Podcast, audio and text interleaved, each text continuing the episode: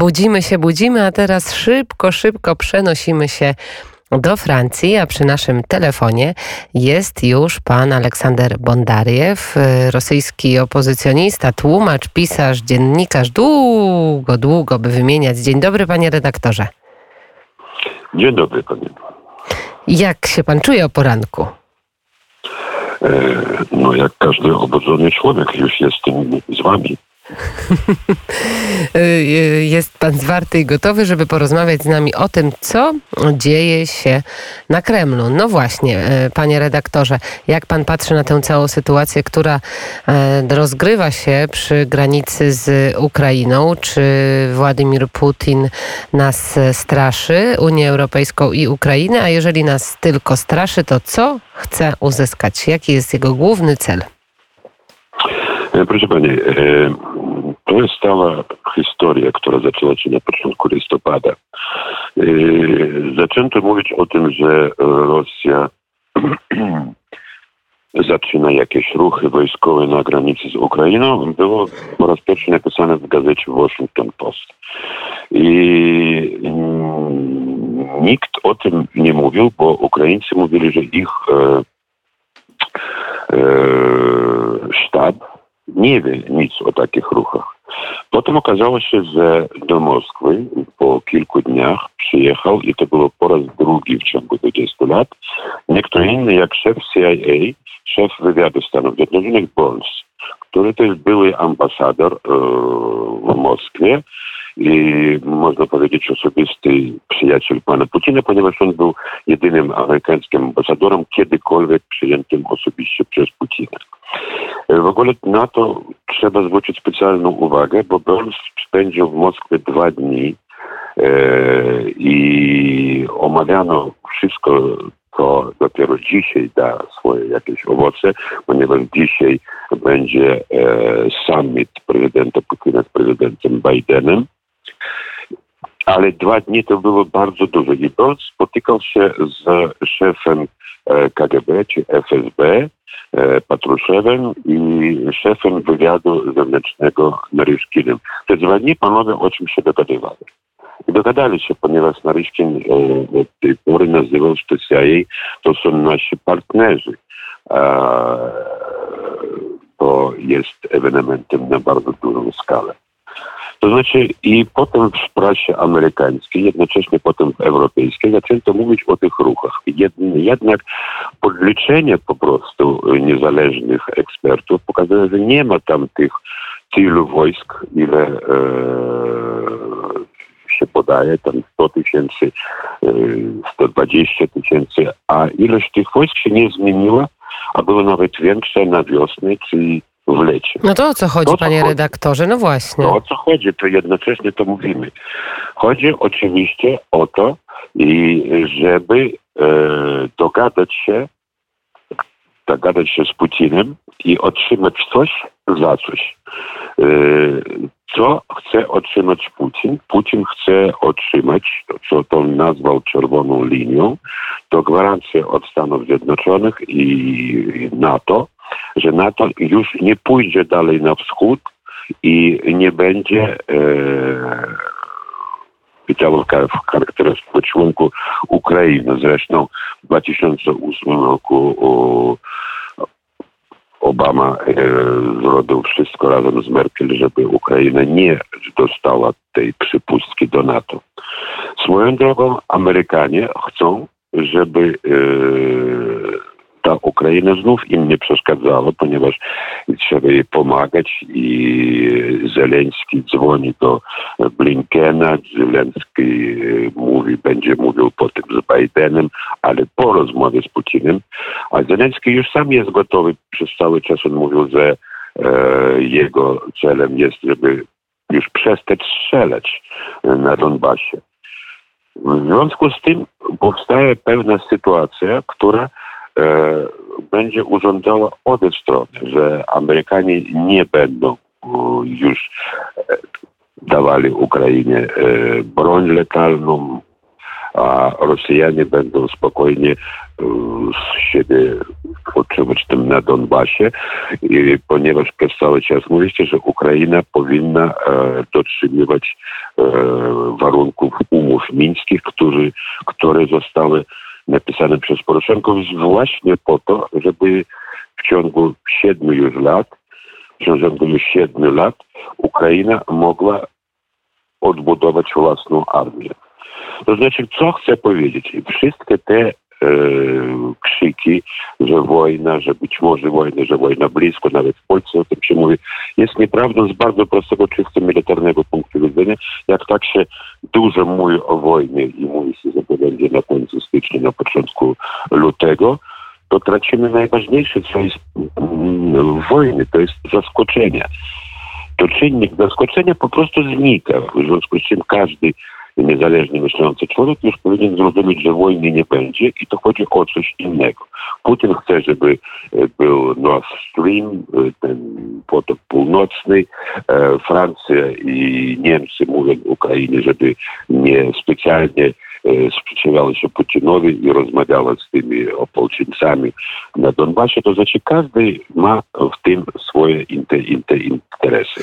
To... I to jest Uspokoił Pan nas trochę, bo, w, bo coraz częściej właśnie słyszymy o, o tym najbardziej e, czarnym scenariuszu, e, panie redaktorze, a mm, to jest Pana ocena sytuacji. A druga sprawa, która... To nie tylko moja ocena, chwileczkę, to nie tylko moja ocena, są obserwatorzy, którzy e, na przykład e, Stanach Zjednoczonych Hillarionów mniej więcej o tym sam pisał, albo na przykład Kernes e, w Kanadzie Kanadzie.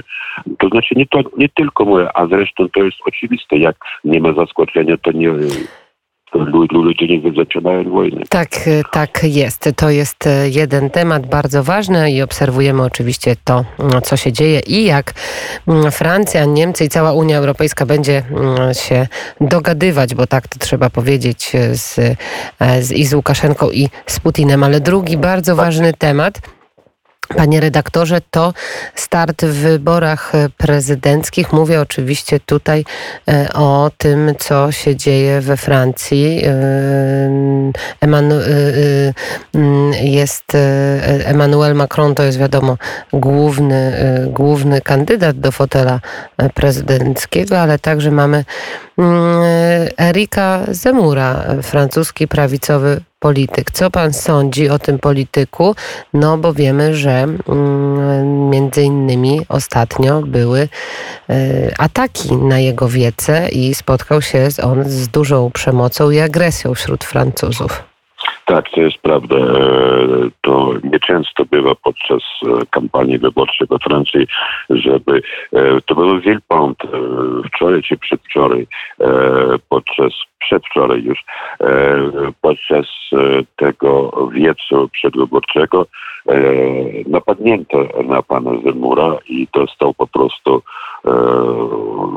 można powiedzieć pięścią w twarz i dostał zwolnienie lekarskie na tydzień i tak dalej. Jednocześnie powstała jeszcze taka bójka pomiędzy Antifa, którzy przyszli na ten meeting, na ten wiec w, w napisami, e, że rasizm nie przejdzie i tak dalej, byli podporbowani przez stronników e, Zemura. Ale e, proszę Panie, to znaczy teoretycznie gazety piszą, że jak się ma tak coś przeciwko temu kandydatowi, to nie chodzi się na jego wiedzę ale to są protesty. W Warszawie też widzieliśmy, że podczas Marszu Niepodległości byli ludzie, którzy stali z plakatami, na których było napisane, że faszyzm nie przejdzie. Nie zostali poturbowani, chwała Bogu. Co dotyczy, e, to znaczy to jest poważna sprawa, już ponieważ e, i prasa zaczyna coraz gorzej pisać o tym zemurze. E, tradycyjna partia de Paul Chiraca wybrała na kandydata na kandydatkę, to, to pani Valerie Pekres, o której każdy wie, że jeżeli w drugiej turze będą prezydent Macron i pani Le Pen, to Valerie Pekres powie, żeby głosować na Macron. W związku z czym to znaczy dosyć trudno mówić o tym, że Le Pen jest prawicowa, ona jest obyczajowo prawicowa, a e, gospodarczo lewicowa. To Zemur jest niewątpliwie prawicowy nie tylko e, w sprawach obyczajowych, ale w sprawach gospodarczych. Co mnie osobiście się niezbyt podoba, on nie jest po prostu człowiekiem, który mówi, że mm, trzeba coś zrobić z przestępczością wśród młodszej generacji migrantów, głównie arabskich. On po prostu mówi, że trzeba ich wziąć za twarz. I już ogłasza w swoim programie, że nie wolno będzie znów jednoczyć rodziny, na przykład, albo trzeba będzie wysyłać z Francji nawet tych, którzy się urodzili we Francji, mają paszporty francuskie, to on jako pierwszy to mówi. W związku z czym niewątpliwie e, będą, będą problemy z tą kandydaturą. Natomiast teraz on ma 15%, co jest bardzo dużo dla człowieka, który nigdy nie był politykiem. On był dziennikarzem i autorem książek. Ostatnia książka już 200 tysięcy egzemplarzy ma i ludzie to czytają, ponieważ rzeczywiście e, on jest trochę taką mm, kandydaturą głosowania protestowego, ponieważ rzeczywiście poprzednia władza nic nie robi w kierunku tego zabezpieczyć e, Francuzom spokojne życie, bezpieczeństwo i plus ten COVID. Panie redaktorze, tylko mam pytanie, a taka zżera mnie ciekawość, a kogo popiera w tych wyborach e, prezydenckich? Czy wypowiadał się w ogóle na ten temat Philippe de Villiers?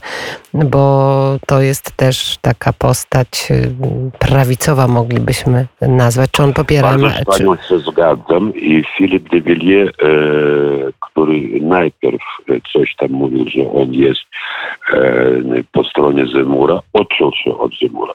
I Philippe de Villiers to jest tradycyjna postać prawdziwej francuskiej tradycyjnej prawicy, nie rasistowskiej, absolutnie. Jego brat e, Pan generał, tak. Mhm. Ten generał w swoim czasie mówił się, że najlepszym wyjściem z tej sytuacji byłoby, gdyby Pierre de Villiers został premierem. Ale niestety Macron jest taki, jaki jest, zadufały, mm, niespecjalnie inteligentny i o tym można tylko mówić. I to bardzo dobre pytanie, dziękuję Pani bardzo, ponieważ to właśnie, e, że Filip de Villiers odciął się od e, pana Erika Zemura, bardzo dużo. To kogo teraz będzie popierała właśnie taka, to kogo będzie popierała taka tradycyjna Francja właśnie z, ze sztandarami nie pójdzie, nie Filipa de Villiers? Nie ma kandydata? Nie pójdzie głosować. Tak samo jak już wiele osób nie szło głosować w ostatnich wyborach, kiedy e, Sillon został w sposób ja bym powiedział, podstępny, y, usunięty ze swojego drugiego miejsca. Bardzo dużo ludzi z tradycyjnej prawicy y, nie poszło głosować w ogóle, a była nawet część, która głosowała na złość to przykre, Tak, to przykre podsumowanie niestety naszej rozmowy, że nie... No, niestety pierwszy było przyjemne, a drugi jest... Nie ukształtowały się e, takie elity. Punktualnie jest godzina ósma. Bardzo dziękuję za rozmowę. Mam nadzieję, że jeszcze będziemy rozmawiać o tych wyborach na naszej naszej antenie, pan Aleksander Bondariew, rosyjski opozycjonista, dziennikarz, tłumacz. Bardzo dziękuję za ten głos i do usłyszenia. To ja dziękuję, do widzenia.